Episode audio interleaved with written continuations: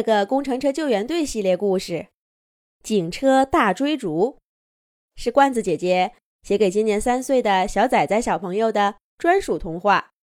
罐子姐姐祝这位小朋友每天都有好心情，每天晚上都听着罐子姐姐的故事，好好睡觉。在童话市幸福大街上，一个人从饭店里出来。身形有些摇晃。他用钥匙打开车门，进入了一辆黄色跑车。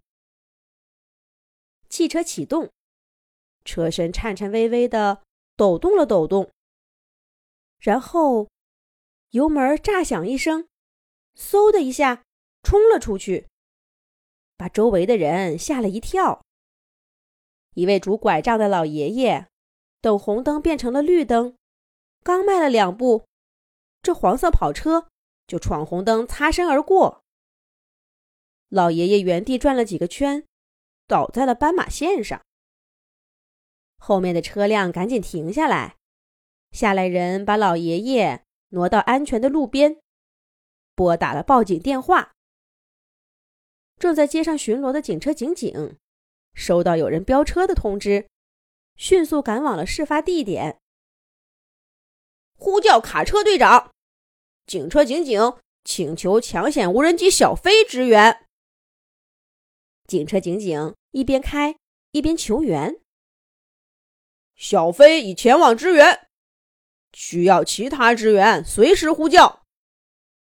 卡车队长卡卡回答道。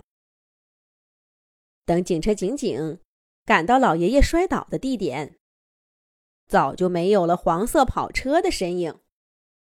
而同时到达的是救护车舅舅。老人被热心市民抬上车，被救护车舅舅送往了医院。这时候，在警车警警的通讯频道里，传来抢险无人机小飞的声音：“警车警警，那辆飙车的黄色跑车，在距你往北四个街区的快乐大街。”正在开车乱撞路边的垃圾桶呢。警车警警听了，立刻启动车辆，打开警灯和警笛，不断提升速度。周围的车辆听到警笛声，看到警灯亮，都主动给警车警警让开了道路。警车警警在抢险无人机小飞的指引下，不断的变换车道。终于在不远处看到了那辆还在蛇字形狂飙的黄色跑车。警车警警继续加大油门，车辆仪表显示，它的车速已经飙升到一百二十千米每小时。这对于平时三四十千米每小时的城市车速来说，真是狂飙了。警车警警。终于追到了黄色跑车身后几个车位，而黄色跑车里的人也注意到了身后响起的警笛、闪起的警灯。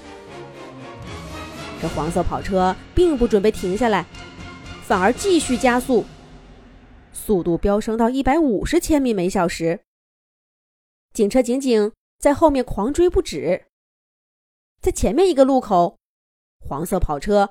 突然，一个一百八十度甩头，转个弯儿，逆行着继续逃窜。警车警警也只能跟着转弯逆行。为了避让急速飞驰的黄色跑车，好几辆车避闪的时候发生了碰撞，必须尽快制止黄色跑车的逃窜。警车警警在通讯频道里呼叫道。有谁在理想路附近执行任务？请求支援。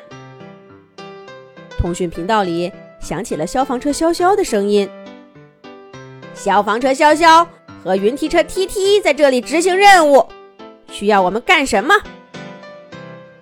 警车警警说道：“我正在追逐一辆逆行的黄色跑车，你们看看，能不能在我们前方的路口堵截住它？”放心吧，交给我们。”消防车潇潇说道。追逐还在继续。但在下一个路口前面，车辆都停了下来。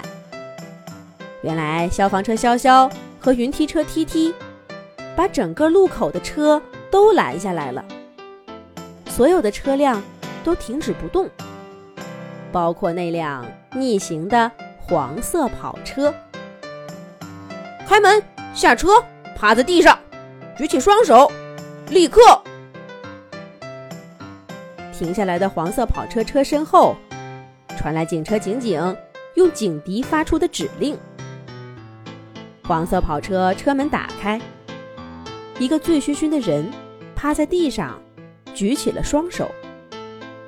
他将被警车警警带走，接受法律的制裁。警车警警真棒！工程车救援队真棒！